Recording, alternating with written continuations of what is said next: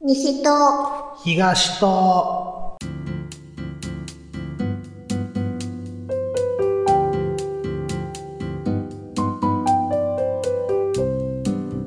この番組は関西在住のミルクと関東在住のヨシキが毎回トークテーマを設けて自由気ままに関西弁でひたすら雑談をしていく番組です。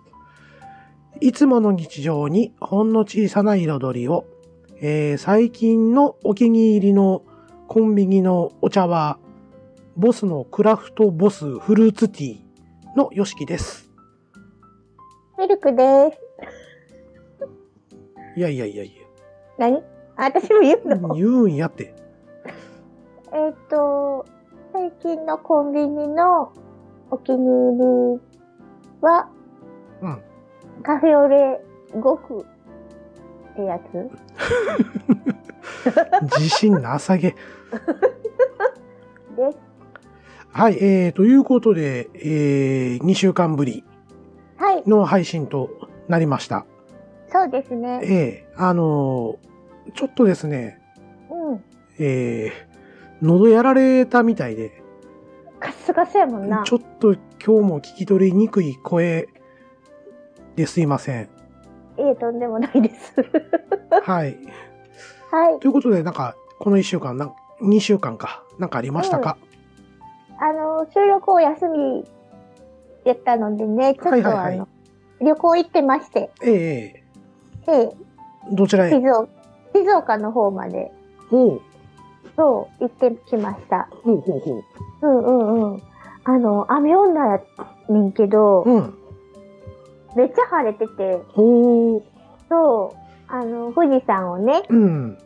うん、見に行かせていただいて、はい。行ってまいりました。ええまああの、ツイッター上げてるの僕は知ってるんでね。だよね。ええうんうんうんうん。こう、めちゃ蒼天のね。蒼そ天晴天う。うんううん。ん。そう、あの、二日目めっちゃ天気良くって、ほうほう。うん、すごいいいの撮れましたよ。ええそう。よろしいね。うん。そう。新幹線久しぶりに乗って、ほうそうなんです。どうですか今、新幹線混んでます思ったより、うん。人いた。おー。そうそうそうそう、京都駅とかでも、うんうん。あの、もっとスカスカかなと思ってたんやけど、まあ、俺の声ぐらいに。そうそうそう。うんうん。そう、あのーキャリバッグ持った年配の方とかは、いたはったし。ええそうそうそうそう。あやっぱり、あの、今しかないわと思ってみんな行ったはんやね、言って。うん。まあね、あの、皆さん多分予防接種予防接種というか、ワクチンか。ワクチンね。ね、2回打ってる人ももう多いでしょうからね。う。うんうん、ん。まあ、ただ世間ではまたね、オミクロン株という、そうやね。はい、なんかとんでもない、なんか感染力が強いと、うん。噂のオミクロン株が、なんか2回ワクチン打っててもなってはる人おったね。そうそうそうそううそう。ん。ね。まあ、なかなか、ねちょっとコロナ、いつまで付き合わなあかんねんっていううん。感じはちょっとしま。すけれども。うん。まあ、ミルクさんも久々に旅行行けたということで、あ、そうなんです。うん、ゆっくりできましたかゆっくりできました。美味しいもんも食べまましたか美味しいもん食べて。うんうん。そう。一日目にあの、ステーキ食べに行っスたんですテけーど。キステーキ。ステーキ。まあ、ステーキ寒 い。でもほんまに、うんあのーいつも行くステーキ屋さんと比べたらあかんねんけど、そら。いつもステーキ屋さん行くんや、あんた。たまにね、うん。ステーキ食べたいな、言ったら。ブルジョワか行こうか言うて。ちょちょちょ ファミレスのや で。よだれ出た、今。ファミレスのな、ううん。んそんなとこと比べたらあかんねんけうど、ん。めっちゃ柔らかくってねう、んうん。うん、めっちゃ美味しかった。へえ。そなあ、まあ、よくあるステーキソースにこう、バターみたいな。う。うんうんううんうん。ん。そんなんで食べはった。うん。あの、お店の方がね、あの、おうんすすめしてくれはって、うんうなんんか、あのちょっと脂身がね、多かったステーキやったんですけど、ほその脂身を、なんかわさび醤油で食べたらいいですよってう言わってくれはさってび醤油か。そう。あーでわさびどっさー持ってきてくれはっうんうて。んうんうんそう。それつけて食べたらあの、全然油、油油しやへんくって、うん。うん。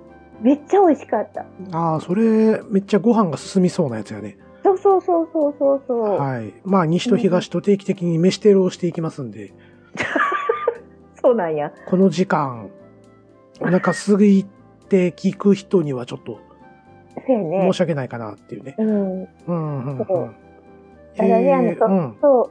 そこでスマホを忘れて帰ると いうね、ミルククオリティ出た。そう。なんか途中で、なんか、思い出して、カバンの中、あ、スマホって思ったらか、なくって、うん。え、ないねんけどって思って、うんうん。で、あ、お店で写真撮ってたからね。はいはいはいステーキので、出るとき思い出したら、あ、うんこれ、あの、カバンの中入れた記憶ないわって思っ て。そう、友達に、スマホ忘れたって言って、うんあの、引き返してもうてね。はいはい。はい。ほな、すごい愛想のいい店員さん、その、食べ方教えてくれはった。愛想のいい店員が、いや、よかった です言って、もらって言って。ほんで、私が忘れたのになんかこっちが気づかなくて、すいません。めっちゃいい人や。やな。めっちゃいい人や。うん。忘れてすいませんって感じ。すいませんって感じでした。はいまあ、ミルクの珍道記聞いていただきました、みたいなね。はい。はい。なんかをやらかすミルクちゃんでございましたよ。はいはい。はい、えはいーっと、僕の方ですけれども、うん。ようやくあの和室にですね、うん ファンヒーターが入りまして、もうほんまここ数日、サブーでサブーでね、寒かったもんね。うん、そうのん、和室でゲームいつもするんですけど、うんうんうん。大体ドラクエやるのも和室、えー収録するのも和室っていう感じなんですけど、うんうんうんうん。うん。もう快適ですね。ファンヒーター最強みたいな。う、うんん。ドラクエで寝たはったも んな。そう、ファンヒーターついた言うてね、ツイッターあげたはって。うん。うん。で、その、ね、夜、ファンヒーターつけてんやろな、思って。うん。で、ドラクエ、ちょっと触らへんかったら、あの、離席マークって言って、椅子のね、はいはい。つきまマすークね。がうんつくんよね。はい。で、その時に、あの、共通のフレンドさんから、あの、うんお誘いが来て、はいはい。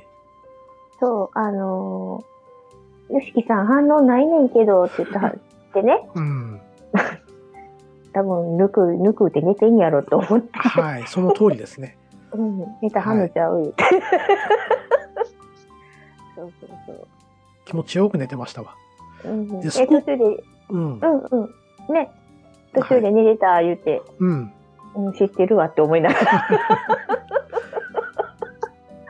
そう。はい。多分ね、それのせいやと思うんですよね。 風邪ひいたんちゃうかな。これ。ああ、あの ー、除湿し、 ね、除雪な。あ、除湿や。ゆきちゃう がな。あれ、あのー濡れタオルを、うんあのどっか吊るしとくとかハンガーに。うんうん。うん、それだけでも全然違うから。やっときますわ。うんすいませんね、今日ほんまにこんな喉の具合が非常に悪いところで、うん、そう。えー今回のこうトークテーマがですね、はい、えーと音楽会、はい、そして、えー、ヨシキおすすめ10曲とそうやな。いうこと声に出えへんのに声出えへん。なんか前もあったよね。あったね。七回7回振られるやつ。う、うんん。まるまるした話。うん、うん7回振られるやつな。うるさいね。 振られる振られるばっか言うな。はいなので、あの、ちょっとお聞き苦しいかもしれませんけれども、はい。皆さん聞いていただければと、はい、はい、思います。はーい。 「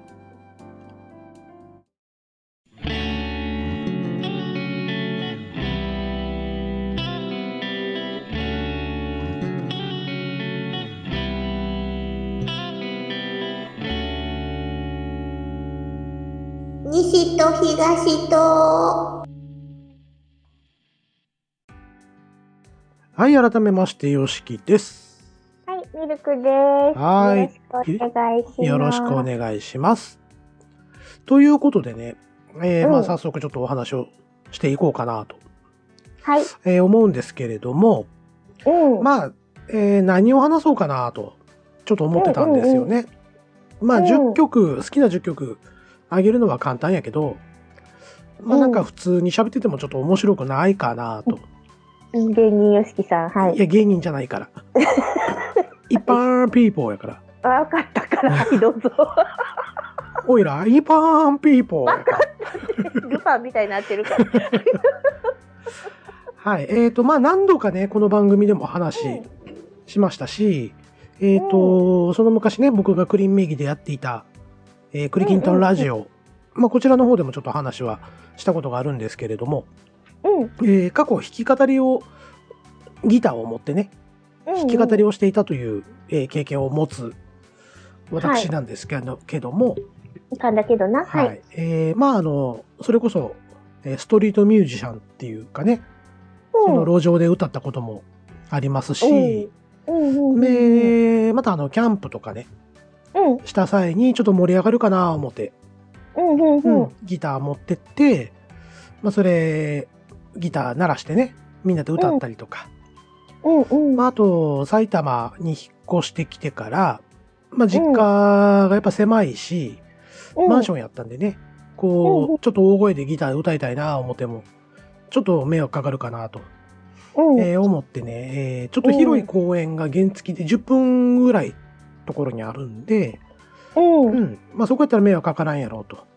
いうことで、まあ夜10時ぐらいにね、うん。いそいそと行って、一人でこう、弾いて歌ってたら、おう。まあたまたまあの友達がそこ通りかかってね、うん。ばったり会って、もうそのまま二人で一緒に歌ったりとか、おおう。まあなんやったらそこ通ったね、あの、おじちゃんおばちゃんとか、うん。うおん。もうちょっとなんかリクエストとかされてね。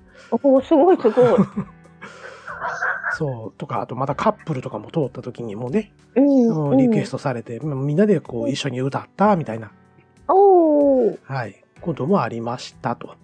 はい。えー、まあもうちょっとだけちょっと僕のこの話に付き合っていただきたいんですけれども、はい。えー、まあ僕がギター始めたきっかけっていうのが、うん。中学1年生の頃うん。うん。で、えーっとね、まああのイケメンで成績もトップクラス、で、クラス内ヒエラルキーの上位グループにいた、うん、まあ、りょうちんというね、まあ、仮名なんですけど、うん、えーなぜか意気投合しましてね、ここのピラミッドの底辺を支えているような立場のこの僕と、好きやな、そのピラミッドの話。はい。わかりやすいじゃないですか。うん。うん。えっやと、け何ど言ってんのかも、全然わからへんからだけど、ううんん、どうぞ。うん、トップクラスの方にいたね、はい。りょうちんとがなぜか仲良くなりまして、うん、で、えーその時りょうちんがですね、うん、まあ、よっちゃんギター一緒にやろうやと、うん、こう言われたことがきっかけやったんですよ。うん、うん、うん、うん、で、まあ、うちにもですね、うん、えーうちの父親が昔、クラシックギター弾いててね。うん、うん、うん、まあ、そんで、まあ、家の物置にね、こう、うんひっそりと眠っていたギターをですね、こううん、譲り受けまして。うん、うん。で、まあ、そこから、りょうちんと僕で、まあ、この二人だけでね、このギター同好会みたいのを始めることに、こうん、したんですね。う、うん、で、毎日こう、ワクワクしながら、うん、こう、競い合うように練習を重ねまして。うん、うん。で、最初はほんまにドレミの音階だけで、こううんうヒんットソングを奏でる。ほうほうそほうう。そう。えっ、と、例えば、その時はね、よく弾いてたんが、僕は、えっ、と、リンドバーグの今すぐキスミーとか、あーはーはータはータはー。タタタタタタタってこう、それをギターでちょっと弾いてみたりとかね。うん、う、うんん。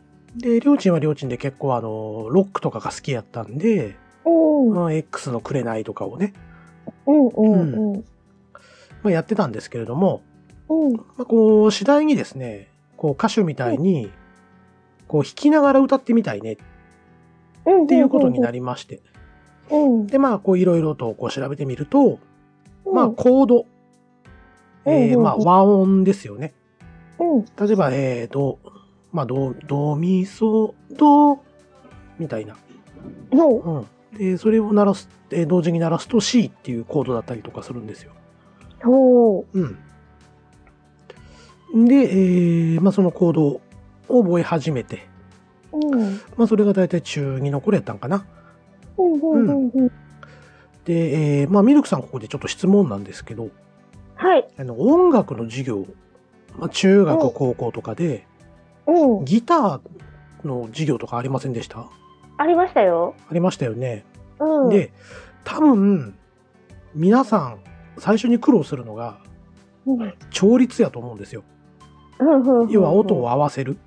うん。う。うんん。で、えーその時ね、よ多分みんなフォークギターとかクラシックギターとか使われてたと思うんですけど、うん。えーまあそれをね、あの、音を合わせるのに音差っていう、この、まあ器具を使うんですよね。うん。これをあの、机の角でポーンと鳴らすと、うん。まあそれが語源の、えー開放音と全く合う、うーと、の音に合わせられるんですよ。へえ。そう。で、そこに合わせて正しい音をこう、合わせていくんですけれども、う。うん。まあ、こんなん授業で習ったところでみんなできへんのでわけわけですよ。そのそうやろなギギタ ーが。ギター普段から弾かへん人にはね。うん。そう。で、えーやっぱりうちのクラスでも音合わへん、音合わへんって分からへん分からへんみたいな感じになってて、うんうんうんうん。で、うちの学校にフォークギター部ってあったんですよね。うん。うんで、えーそこに在籍してる女子数名がですね、うん。まあクラスメートたちにちょっと、こっちも見て、こっちも見て、みたいな感じで、あ、はあはうあんはあ。引っ張りだこやったんです。うん。でも、ね、やっぱり僕ら、えっ、と、段階ジュニアのわけですから、一クラス42人とか44人とかおったわけで、うん。そのね、女の子数人が頑張ったとこ ろで、あ、なか、時間かかるわけですよ。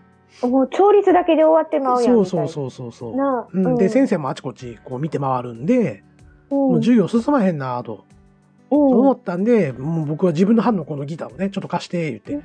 うん。うん。で、ギター取りあわ取り上げて、うん。で、全部の音合わせて。うんうんうんうん、でやっってたら、よっちゃんなんでできんのっていうふうにこうかなり驚かれまして。うん。うん、で、えーその様子を見てた隣の班の子もね、俺のもやって、私のもやって、みたいな感じでうんうんうんうん。なってまして。まあ、あの、その、りょうちんとの同好会活動っていうのは、もうほんまに二人の、えーまあ、家で、ひっそりとやってただけやったんで、うん。で、友達にもギター弾いてるとは言うてへんかったし、うん。で、自分の当時、僕、えっと、まあ、8畳から10畳ぐらい大きな部屋与えられてたんですけども、うん。そこにね、えっと、2畳から3畳ぐらいのウォークインクローゼットがあったんですよ。はい。はい。で、そこにギターをこう、いつも飾ってたんですね。うんうんでうんう、ん。その、なんていうの、ウォークインクローゼットなんか人入らへんじゃないですか、そんな。そうやねう。ん。うんなので、まあ、うちによく遊びに来る友達とかにもほとんど知られていなかったと。うん。うん。まあ、そんなこんなでちょっとクラスでも変な目立ち方をしてしまいまして、うん。そう、えー実際にそのフォークギター部の女の子たちからですね、うん。あの文化祭で弾いたらええやんみたいな、うんうんうんうん、ちょっとステージ一緒に立ってくれへんみたいな、まあ、勧誘もされたりしたんですけれども、うんうん。まああのまあ、今もですけども、あのうん当時も目立つのはちょっと得意じゃないんで、ああのはい、全力でお断りをしたと。うんうん。はいまあ、ちょごめんなさいね、ちょっと話が大きくそれてしまったんで、本題に戻るんですけども、うん。えー僕とりょうちんが、この最初にね、弾き語りの練習をしたのが、うん。ザ・ブルーハーツのリンダ・リンダおお。やったんです。いうん。いね。はいはい。これ、確かね、コードが4つとかしかなくて、うん。でそれも、まあ、割と簡単に抑えられるうんうんコードやっ。たんですよね。うん。うんうんまあ、弾き語りするのにちょっともってこいやな、とうん。いうことで、まあ、その、いくつもあるコードをこう覚えてね。うん。うん。で、えーまあ、ストローク言うて、この弾き方ですね。じゃんじゃじゃんじゃじゃんみたいな。まあ、うんこういうストロークを覚えて、うで、んそのストロークしながら、えーうん歌うと。で、なおかつこのスムーズにコードを変更できるかっていうね。ほうほう。そう。というのをね、この2人だけの同好会で、まあ、どっちがうまくできるか、みたいな感じで、うん。うん、競い合いながら、こう、練習しては、披露してて。うん。うん。まあ、簡単に言うと、ちょ、ギターの方はもう、りょうちんがど、どんどん上達してって、うめちゃめちゃ上手くなっていったんで、ほうほううほん。まあ、勝てなかったんですけど、う。うん。まあ、歌は僕の方が上手かったりとかね。ほうほうほうほう。そうそうそう。まあ、なので、こうしてね、僕ら二人で、えーやってる、このギターのね、えーうん同好会の弾き語りう。うん。が楽しいなって思うようになっていきましたと。はい。はい。というところで、ここまでがちょっとプロローグとして、ちょっと話長くなりましたけれども、今回、プロローグね。はい、えー、YOSHIKI がおすすめする10曲はい。は、えー弾き語りにまつわる10曲をおうおうお届けしようかなと。はい。はい。まあ、あの、その曲にまつわるエピソードおーなんかをね、こう入れて、おお話しさせていただこうかと思っております。はい。はい。というわけで、最初に紹介した曲は、ザ・ブルーハーツのリンダリンダ。ほう。うん。この曲が僕の弾き語りの原点とうんいうところ。で、まあ、あの、カラオケなんかでね、こう、盛り上がりたい時にもよく歌われてたりしますけれども、はい。このアコースティックギターでね、この弾き語りをすると、まあなかなか味わい深い曲になったりするんですようんうんね。うんうんうんうん。で、まあ、あの歌詞の中にもあるね、まあ、ドブネズミみたいにっていうう。んうんうんうん。で、えーまあ、その、ちょっとね、あの、意味はちょっとわかりにくいんですけれども、はいははい。まあ、その中でも僕は、あの、ドブネズミみたいに、誰よりも優しい、えードブネズミみたいに何よりも温かくとい。んんんいう、この歌。詞なんかが大きに入り合ったりとかしますと。はい。はい。まあ、その後に出てくる、リンダリンダの意味はちょっとわかりませんけどね。うんうんうん。はえい。なんでリンダリンダなんやろなうん。今更やけどう。ん、わかりません。 それはちょっとね、あの、詳しい人にちょっと教えていただければと、はい。はい、思います。はい。はい。では、えー続いて2曲目。はい。はい。えー、チェッカーズのおお。夜明けのブレス。おお。い。はい。これ、確かね、第6回の、えー初恋の話でもしたかもしれませんけれども、うん。カセットテープに録音をしてね、うん告白をするという、もうなんともキザで、こう、相手からすると、もう一生のネタにされそうな案件なんですけどね。はい。そう、中2の時なんかなーって、あの、く、あの、男の子からなー、ラブソング入った歌、もろてー、みたいな。うん。もう絶対飲み会とかにネタにされてるやろな、みたいなね。私もあのそんなん初めて聞いたからめっちゃ笑ったけど最 初ええ言ってまあね、えーまあそんな案件をしてしまった中学2年生の冬なんですけれども。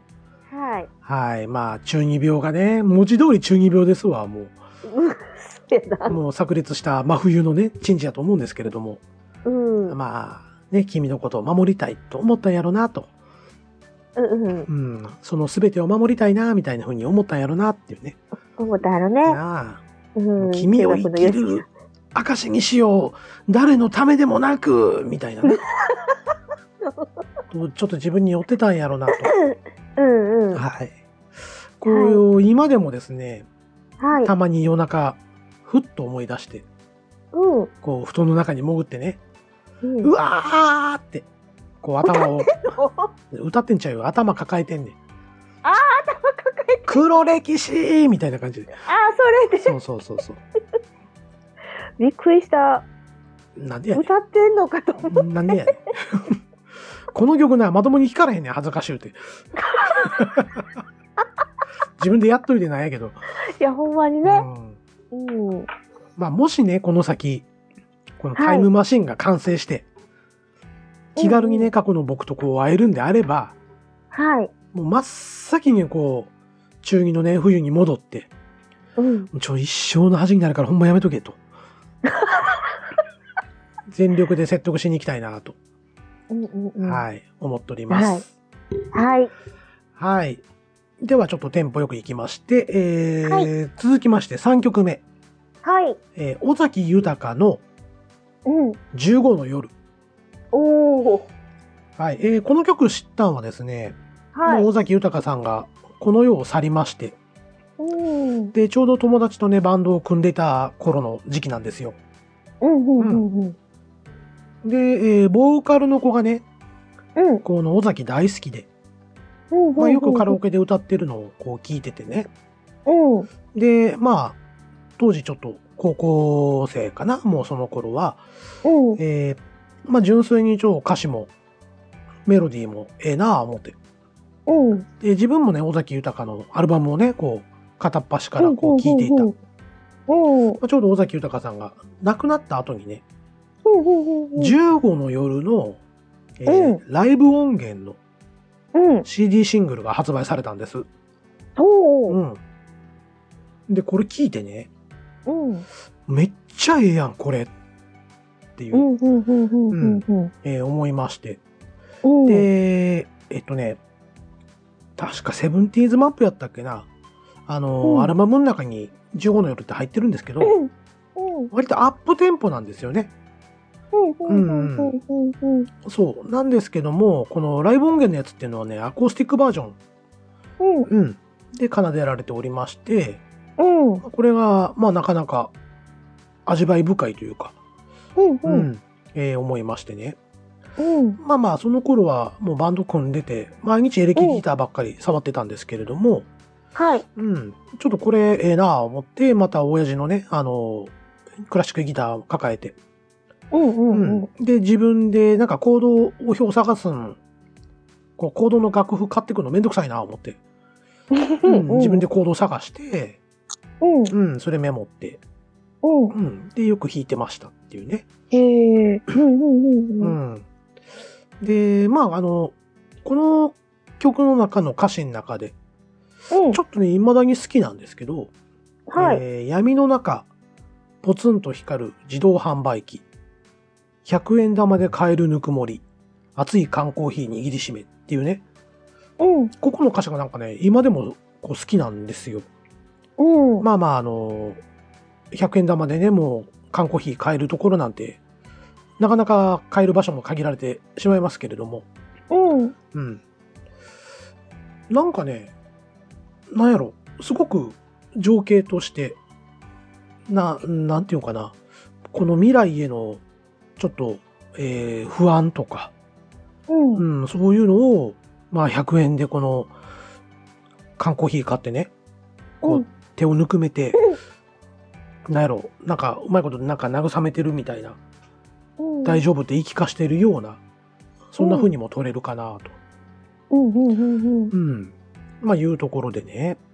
うん。うん。まあ、あの、ね、盗んだバイクが走り出すのはもちろん犯罪なんで、皆さん絶対やってはいけないんですけれども、はい。この、なんやろな、真っ暗な中とか、うんえーこう、走り出すと、まあ、尾崎さんも言うてますけども、こう自由になれた気がするっていうのがうんうね、んそう、なんとく。なくやっぱ感銘を受けて、うん。で、僕も初めて、えー原付を乗った時、うん。うん。に、やっぱこの歌が口ずさんじゃいましたね。おうー。ん。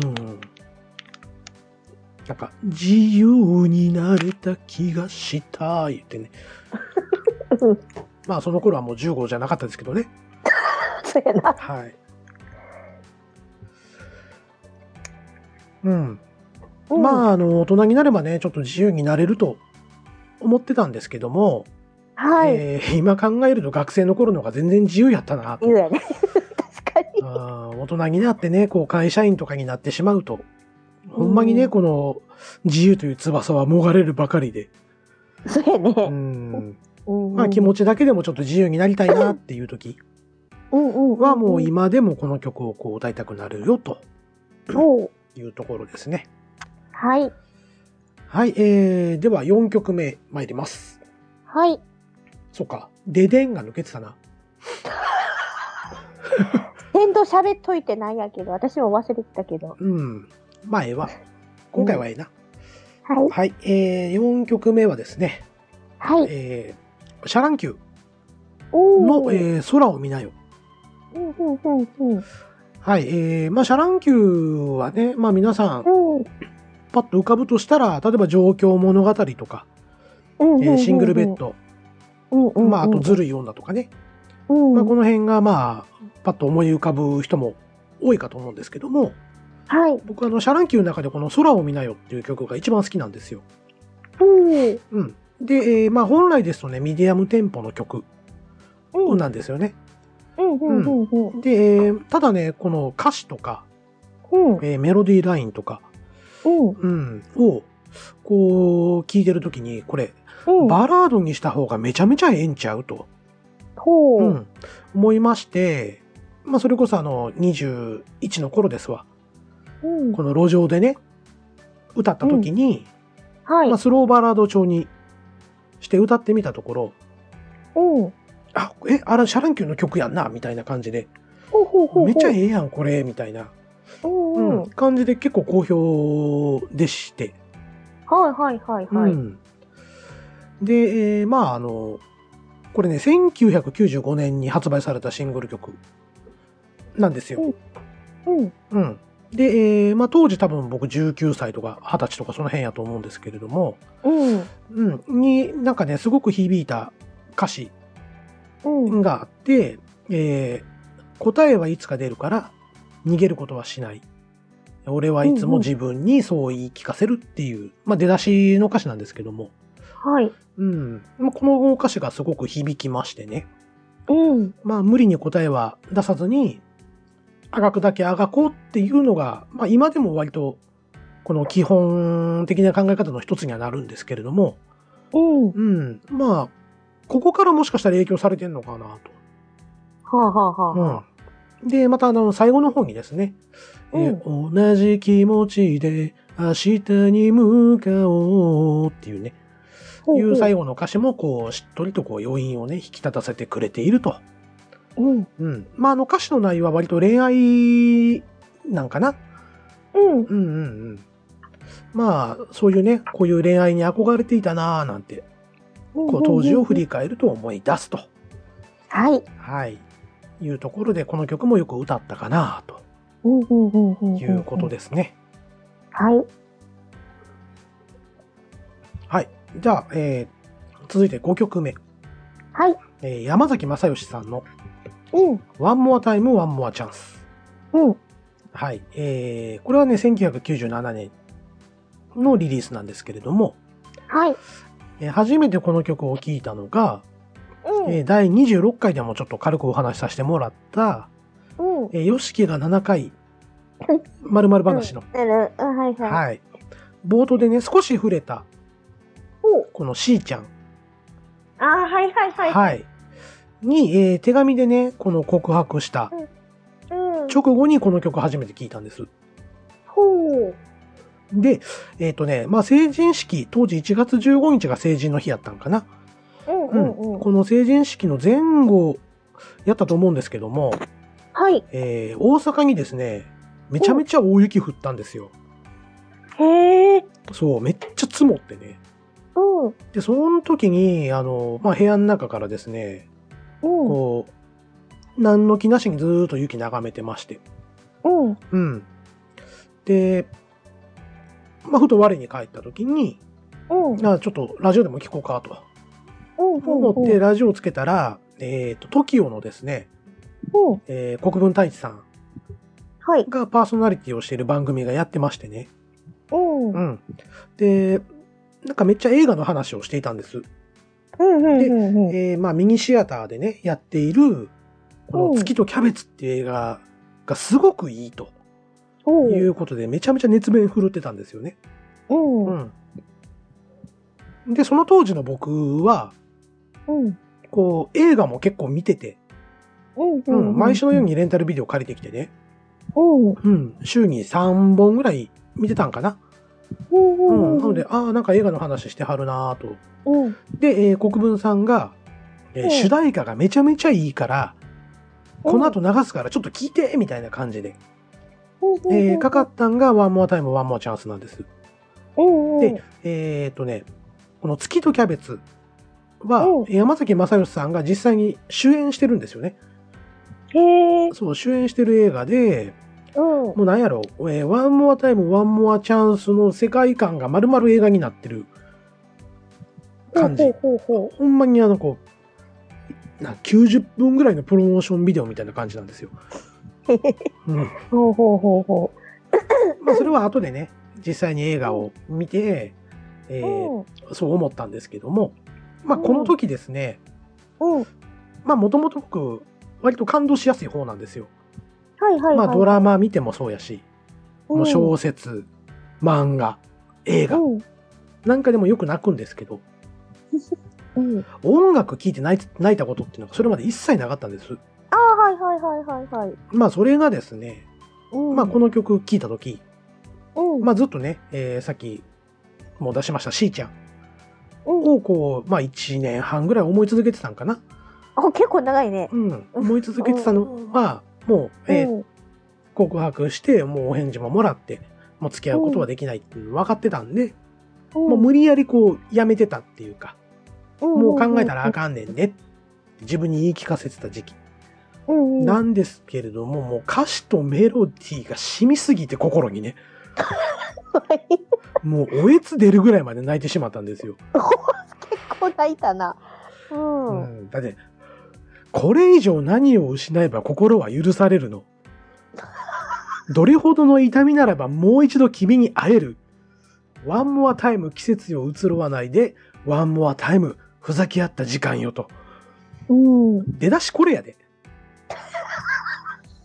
でサビになったらもういつでも探しているよどっかに君の姿をと 向かいのホーム路地裏の窓こんなとこにいるはずもないのにって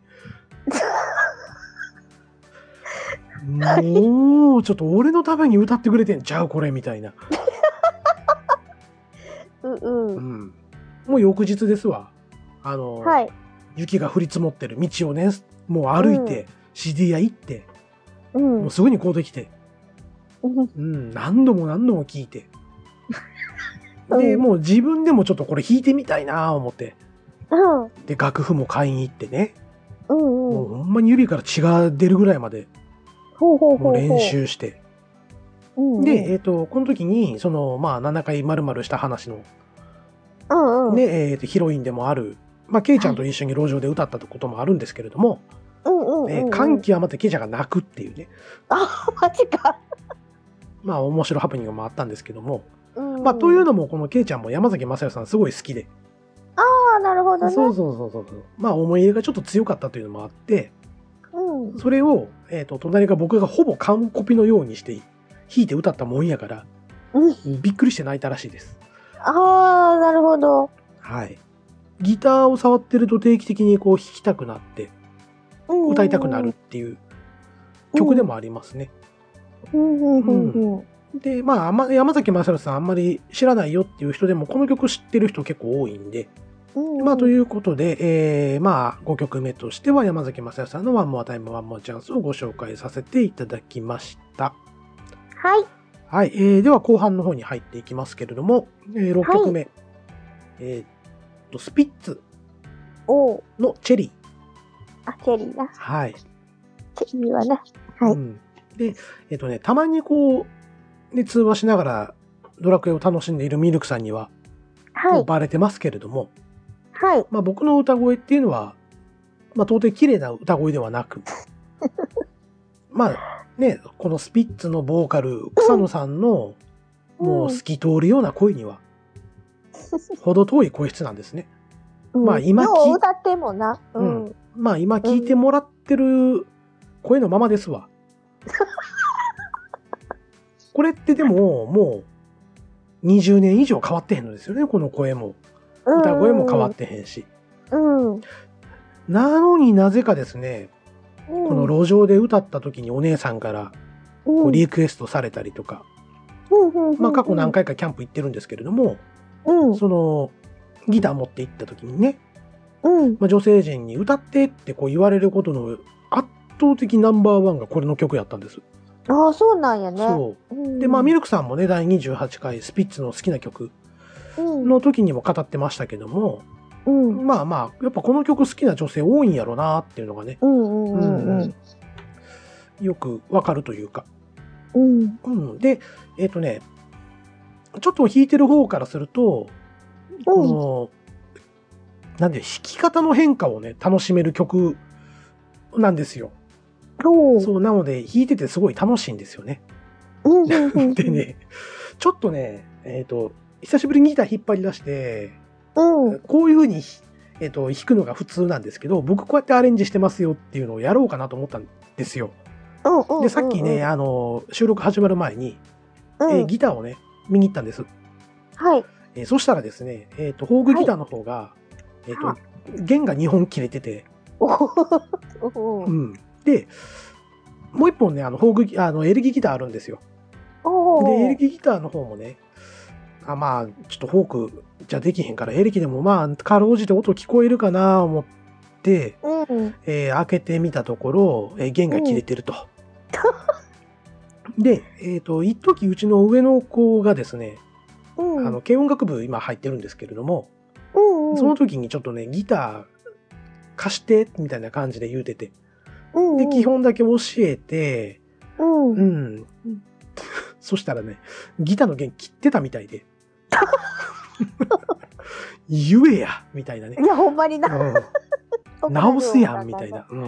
うん、ということで、ちょっと実演での見本がちょっとできないんですけれども、うん、まあ普通あの、なんていうんですかね、じゃんじゃじゃんじゃじゃん、みたいな感じでこうやっていくんですよ、ギターってね。うん、これがまあ8ストロークっていう弾き方になるんですけども、うん、そう、えーっと、ただスピッツのこの、えーっと、チェリーのやつは、うん、えー結構これ、ストロークをが遊べるんですよね。うん、なんかそれっぽく聞こえる弾き方みたいな。うん、うん、うん、うん、最初のあの、イントロの部分とかでも、うん、そう、えーっと、じゃんじゃじゃんじゃじゃんでこう弾くよりかは、じゃんじゃんじゃんつじゃんじゃんじゃじゃんじゃんじゃんじゃんじゃんじゃんみたいな感じで、こうやって弾けるんですよ、ほんまに。うん、うん、うん、なので、それっぽく聞こえたりとかしてて、うん、うん。あの、ほんまに弾いてる方はね、結構楽しい曲なんです、これ。うん、そんなにコードも難しくないんで。うん、というところで、えはい、ー、まあ、あの、声質はまあ置いといてね。うん、うん。まあ、あの、弾いてる分にはすごい楽しい曲やったなとうん、いうところでご紹介させていただきました。はい、はい、えー、続いて7曲目。はい、えー松山千春さんのおー、大空と大地の中で。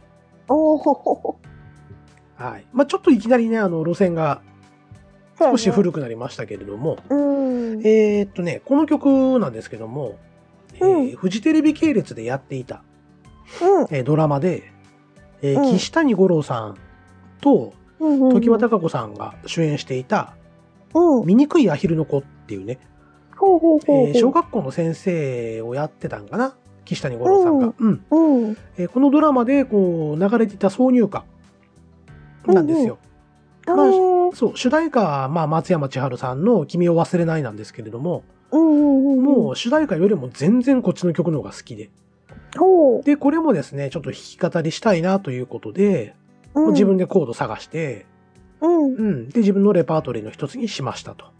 ほうう、ん。まあ、ほんまにあの、北海道のね、この壮大な景色を彷彿させるような曲で、うん、うん、こう、ドラマの中でも A シーンでこう流れてたんですよね。うん、うん、うん、で、えっ、と、第29回かな、えーうん行ってみたい場所で、まあ、北海道にね、うちの両親含めて、家族旅行行きましたよって話をうん、したかと思うんですけど、うん、まあ、あの、レンタカーで、あれどこやったっけ旭川から札幌まで移動、うん、ううん、ん、した時にですね、えーっと、わざわざこの曲が入ってるアルバムをですね、ほう、 CD にコピーしまして、うんう、ん。まあ、運転しながらね、これ流して、うん、うん、一人で大声で歌ってたというね。気持ちよさそうやね、北海道やったら。そうそうそうそう。めねっちゃ気持ちよくてね、うん、うん、もう、ほんまにこう、気持ちよく歌ってるところをですね、うん、えーうちの両親や家族からですね、うん、ちょ、うるさいと。 なんで今頃松山千春みたいな。うん、ほ北海道言うたら松山千春やろがいみたいなね。うん、まあ、あの、まあそんな不評をね、こう思いながらも、でもやっぱり今でもこう聞いてて、うん。う。うんん、まあ、凍えた両手に息を吹きかけて、縛れた体を温めてと。うん、で、生きることが辛いとか、苦しいだとか言う前に、野に育つ花ならば、力の限り生きてやれと。はい。うん。うんまあ、あ、の、やっぱ寒くなるとね、やっぱこの曲の、この今のフレーズがね、こう、うん流れてきますと。はい。はい。えー、続きまして、8曲目。はい。はい、えーっと、ウルフルズおお。の、えー、万歳、ああ。好き。でよかった。うん。これもですね、結構リクエストいただきまして、うんうんうんうんうんまあ、どちらかというとね、えー、まあ、トータス松本さんの声質うん。は合うかなと。うんう、うんん。まあ、スピッツよりかはしっくりくるかなと。ううんん自分でもちょっと思ってはいるんですけれども、うん。やっぱこれもあの、路上で歌った時とか、うんあ。とキャンプ行った時とかね、うん。ね、あの、ウルフルズの万歳弾いて、みたいな、うんうんう、うんのもんよく言われてまして、うん。まあ、歌、よく歌ったなぁなんていう思い出があります。うん。うん。で、ね、この曲もそんなにやっぱ難しくはないっていう言い方はおかしいんですけど、うん。うん、あの歌詞もメロディーもね、親しみやすいんで、うん。みんなでこう、口ずさめるっていうところがええところかなぁと。うんうんうんうん。まあ、ただですね、あの、この、この曲イントロないんですよ。そうやうね。ん。なので、最初のね、イエーイのところ。 そう。まあ、ここ音外すとかっこ悪かったりとか。うん。う。うんん。あと、なんか、弱いとなんか寂しいし、うん。ね、いきなり強いと、ビクって周りを驚かせてしまう。うん。う。うんんっていう難しさがあるかなっていうところですね。うん。うん。最初のキーの音だけちょっとこそっと確認してみたいなね。うん。うん。まあ、あの、ウルフルズ、うんウルフ噛ルんズだ、けどね。ウルフルズって結構言えへんのよ、俺。ウルフルズうん。ウルフルズになってます。勢い来よたらずく。やから。それはお前やろがい。 失礼。それはあなたです。。ん言えるで、ウルフルズ。ほら。はい。はい。まあ、あの、ウルフルズの曲は好きな曲が多いので、うん。うん。今でもやっぱたまに聴いたりとかね、うん、しますし、口ずさんだりしておりますと。はい。はい、えー、いうところで、残り2曲。はい。もうしばらくお付き合い、ご辛抱いただきたいですね。まあもう、40分ぐらいなんとか話してんのかな。そうやな。はい。うん。はい。はい、えー、9曲目。えーミスター・チルドレン、おう。花。はなな。はい。えー、これね、副題がついてるメメント・モリってついてるんですけれども、うんうん。この、ね、ラテン語でね、死を思うとか、おう。人は必ず死ぬということを忘れるなっていう意味があるらしいです。ああ、そうなんやう。ん。ウィキペディアで調べました、これ。いかにも知ってたみたいな感 じ。へえ。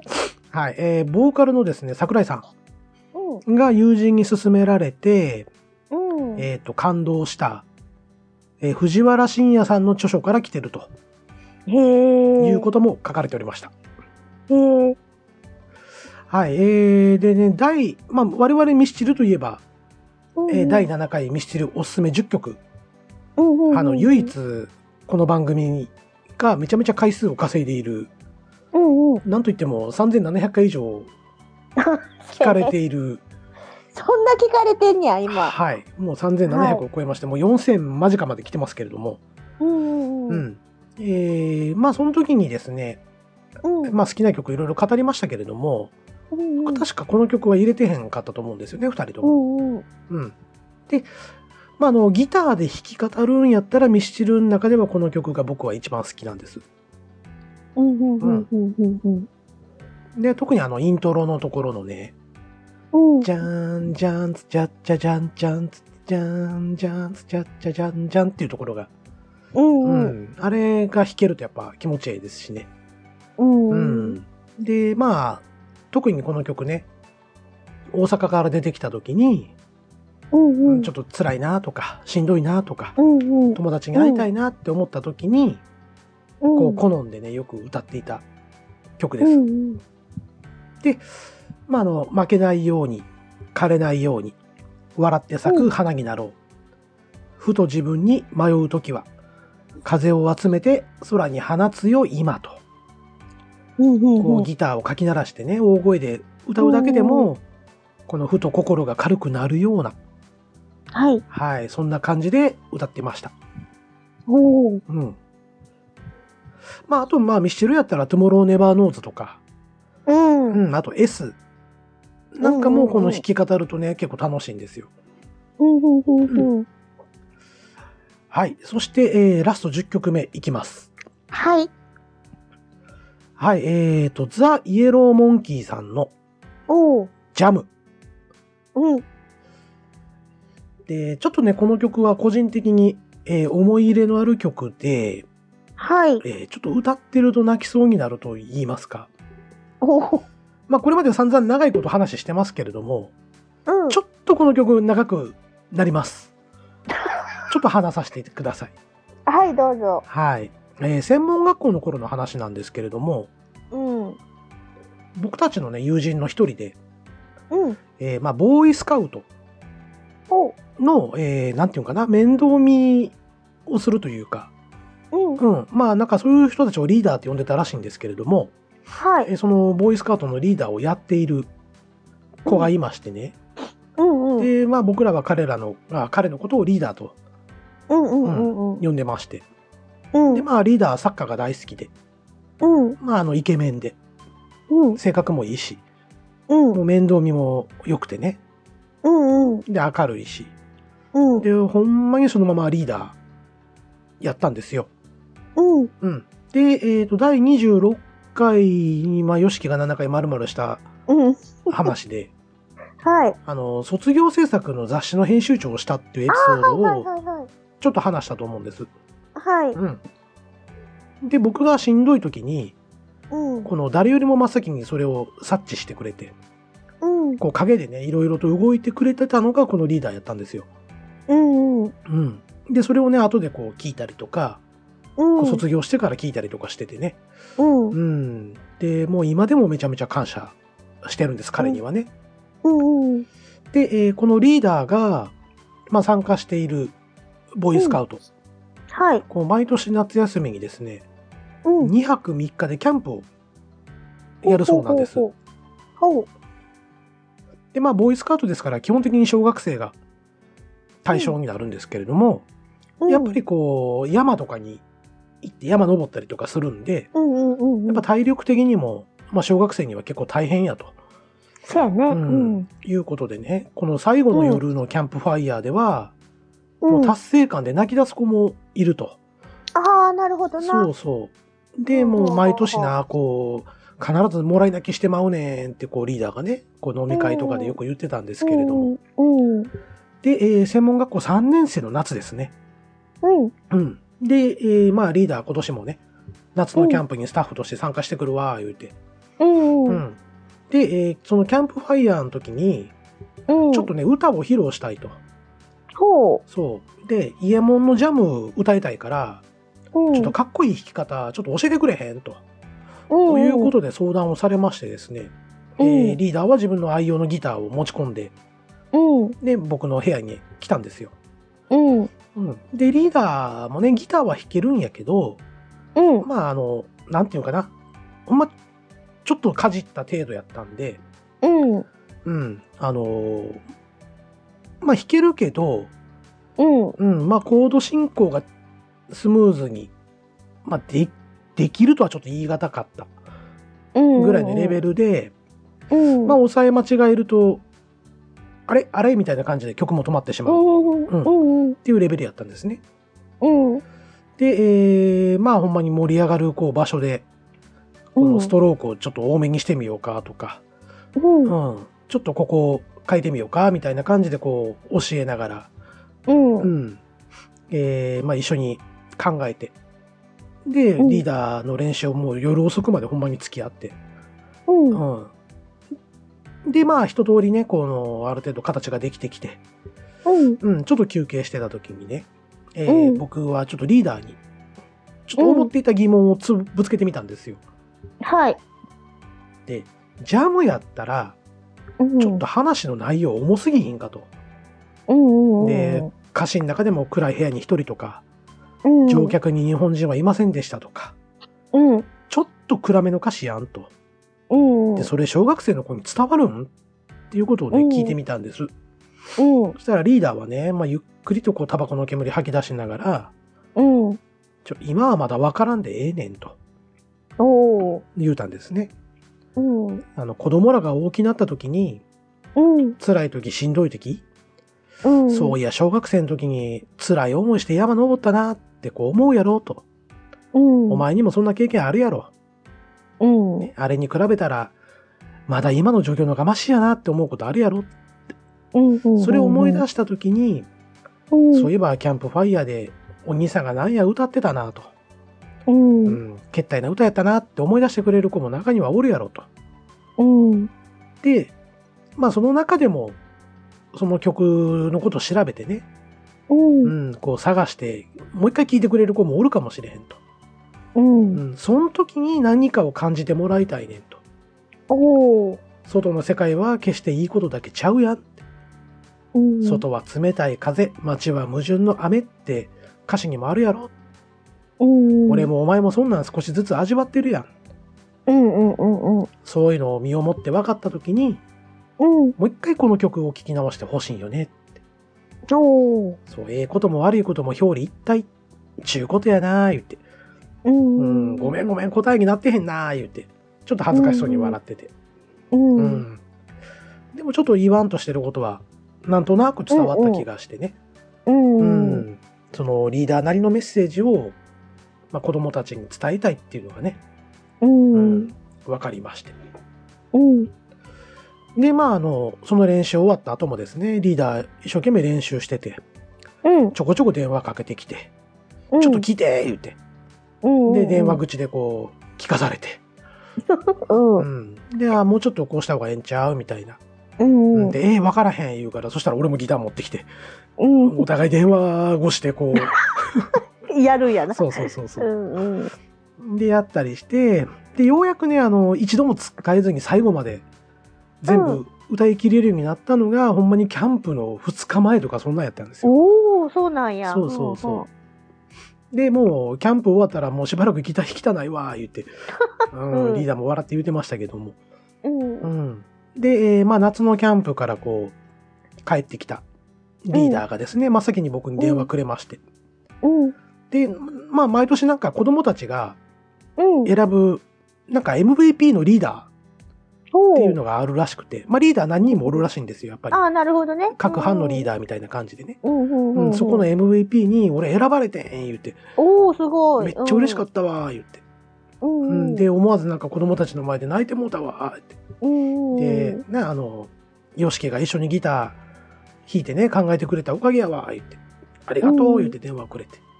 うんう、うんんまあなんか、そう報告してくれたん聞いて、うんなんか、知らんけども自分のような、自分のことのようにうん嬉しかったなうんって、うんえー思いましてね、うんえーまあ、それから5年後のことなんですけれども、うんえーリーダーは帰らぬ人になりました、えそうなんやうん、でその訃報を聞いて以来ね、うんこのジャムを聞くたんびにとかあと自分でギターかこう奏でて歌うたびにですね、うんもうリーダーの顔とか声を思い出してしまってね、まあねうんうんまあ、確かにあのそれまでね、うんまあ、専門学校3年間もう1年のごときから、よう一緒に遊んでたうんううんん、ですけれども、まあ、どこかちょっと距離感があったんですよ、リーダーとは。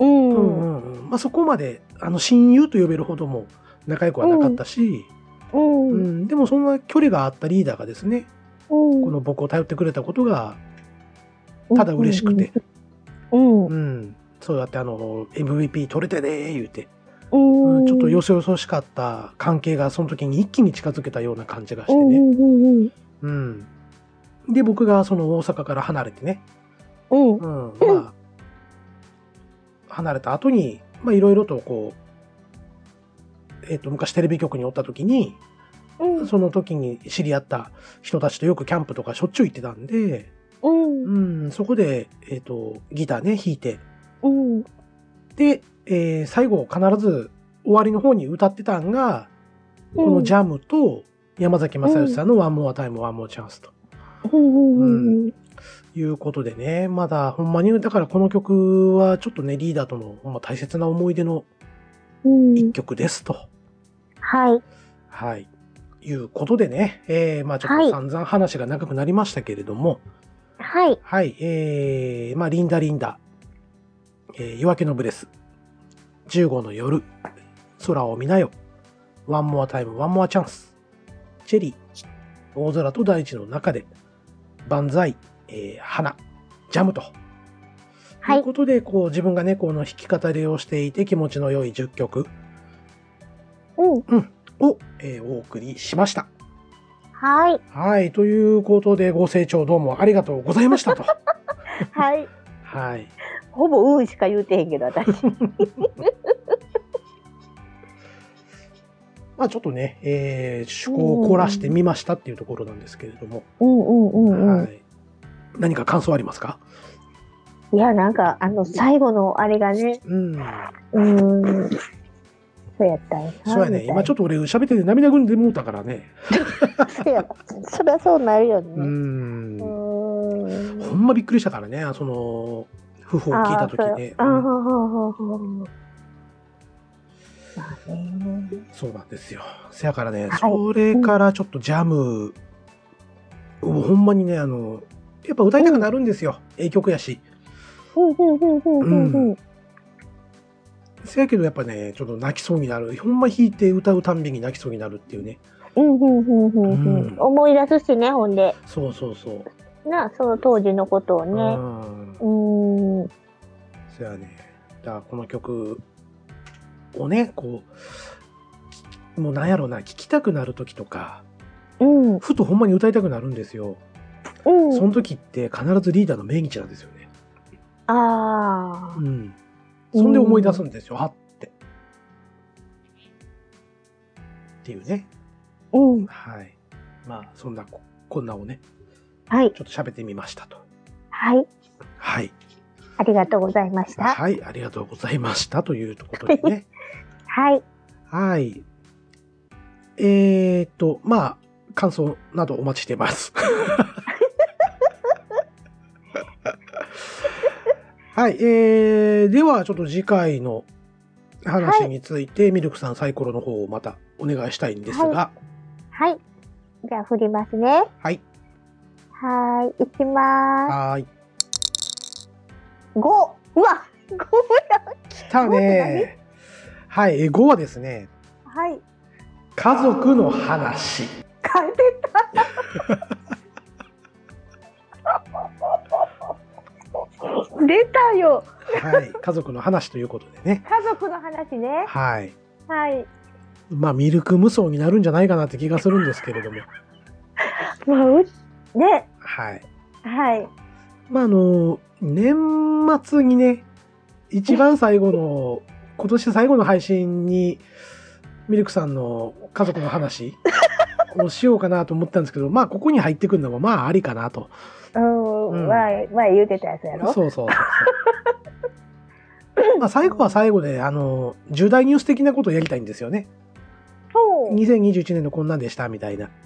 うん。ううん。ん。じゃあ来年はどんな年にしましょうか、みたいなうん。ううんん。そのちょっと季節柄に合ったようなね、うん。お話なんかもしてもいいんじゃないかなと。なんか大掃除の時にこうみんなで聞いてもらいたいみたいなね、うん。うん。うん。うん。うん。うん。い、うことができればいいかなと、ちょっと思ってたりもしておりまして、はい。はい。えっ、ー、と、次回は10、19日配信ぐらいになるのかな。うん。う。うんうん。ん、で、26日が今年度最後の配信というふうに考えておりますんで、はい。はい。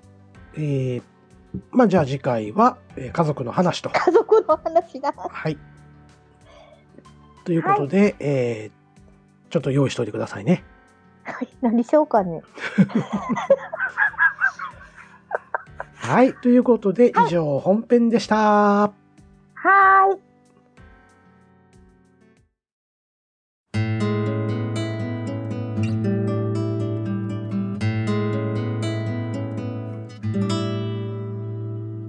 西と東と。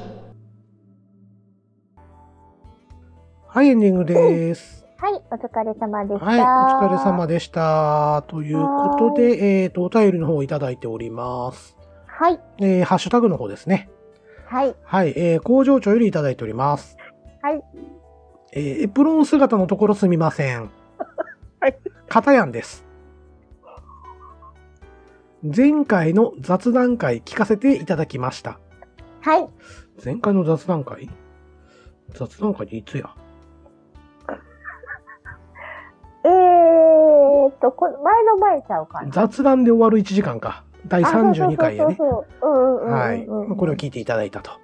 うん。はい。えー、ドラクエは4からやってなく、過去笑。おーおーおーえーお二人のはお話を懐かしく新鮮な気持ちで聞かせていただきました。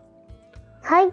えー一つ気になったのですが、葉っぱ体の葉っぱは世界樹の葉ですか、ハッシュタグ西と東とと。はい。はい。いうのがついております。はい、ありがとうござはいい、まありがとうございます。す。一ついいですかどうぞ。エプロン姿のところすいませんって何なんやろってもうわからん。誰がエプロン姿になるミルクさんがエプロン姿ってことわからん。俺基本的に料理作るときエプロン姿ちゃうから。私も、うん。うん。 な、何やろって思う。うん。まあ、また爆笑してたけどね。うん。 エプロンって言う。まあ、僕はその次の方やんですね。やもう何、誰え、えー、とね、これうん大丈夫、っていう感じがするんですよ。あ、はい。はい。はい。軽く、ちょっと自分の名字さらしてへんか、これみたいなね。そういうこと。はい。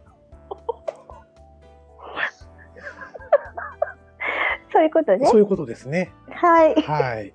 ちょっと、大丈夫って思ってしまったっていうかね。その方やな。はい。方やって誰やろとか思 って、芸人さんとかでもいろいろ考えてんけど分からへんかって、ううん、ん。あの、そっと、あの、スマホを眺めてた。あ、閉じたわけちゃうねんな。そうそうそうそう。あの、外眺めるっていうのは言わ んからね。外閉じるやから、それ言うんやったら。そうやな。はい。はい。まあ、ということで雑雑談会聞いていただいたと。うんうんうんうん何話したか覚えてへんですよ ね。あれかなあの、世界中の俳優てはたからドラクエで、うん。カッパが遅いっていう話。ああ、したね、したした。それちゃうか、うんそれやろね、うんうドんラクエ言ってくれたはるから。そうやね。で、ドラクエは4からやってないと。うん。うん。そう、何回か進めたんですけどね、点やったらあれやでって、あっという間に育ててあげるでって一応言うてはあるんですけうんうど、うん。まあやっぱりちょっとね、お仕事忙しいみたいで、そうやね。ううんん。真顔で、いや、すいませんって言われたんで、うんうんもうそれ以来ちょっと何も言わないようにしてますけれども。うんうんうんうん。うんまあね、ぜひ、でもドラクエ10は、うん。ね、あのーそろそろオフラインが出るはずなんで、そうやね。あの、オンラインゲームじゃなくて、ほんまにあの、ドラクエ10の世界をね、えーオフラインというか、まあ普通のゲームのようにして遊べるのが出るんで、うん。うん。まああの、そっちで遊んでもらう分でもいいのかなっていう気はしますけそうどやね。うんうんううんうんうんん。まあちょっと僕はあの、一からまたやるの嫌なんで、わかるわオかフる。オフラインはしませんけど、わかるわ。そうれ。ん、うんうんうん。ね。ちょっとね、うん興味はあるんですけどね、うん。うん、興味はあるんですけど、まあ、どうせやるんやったら、今のオンラインのままで、オンラインでねって。うんう、ん。思うよね。楽しませてもらってる方がいいかなっていう気がすうるんんで、うんうんうん。まあ、ぜひ、こね、おはい忙しい工場長、ちょっと息抜きにね、うんオはいフラインのドラクエ10なんかもやってもらうとそういやいのかね。もしれませんね。はい。で、えー葉っぱ体の葉っぱは世界中の葉ではございません。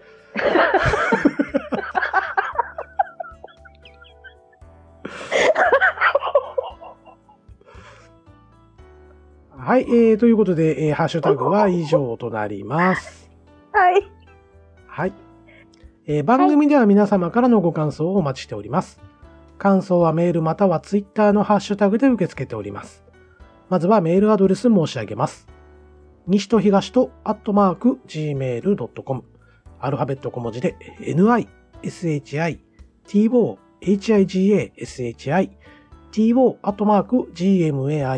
higashi.to.gmail.com こちらまでお送りください。簡単な感想などはツイッターでハッシュタグをつけてツイートしてください。ハッシュタグは半角シャープ、カタカナで西と東とつけてツイートしてください。またハッシュタグ西がしても受け付けております。いただいた感想は番組内でご紹介させていただくこともあります。ツイッターもやっておりますので、カタカナで西と東とで検索して、よろしければフォローしてください。私、ミルクのアカウントもありますので、ひらがなでミルクで検索して、ペコちゃんのアイコンが出てきますので、よろしければフォローしてください。この番組は Apple Podcast、Spotify、Google Podcast、Amazon Music などで聞くことができます。お好きな媒体でぜひ聞いてください。西と東と第34回。今回はこれにて終わります。お相手はよしきと。ミルクでした。次回もぜひ聞いてください。それではまた、さようなら。さようなら。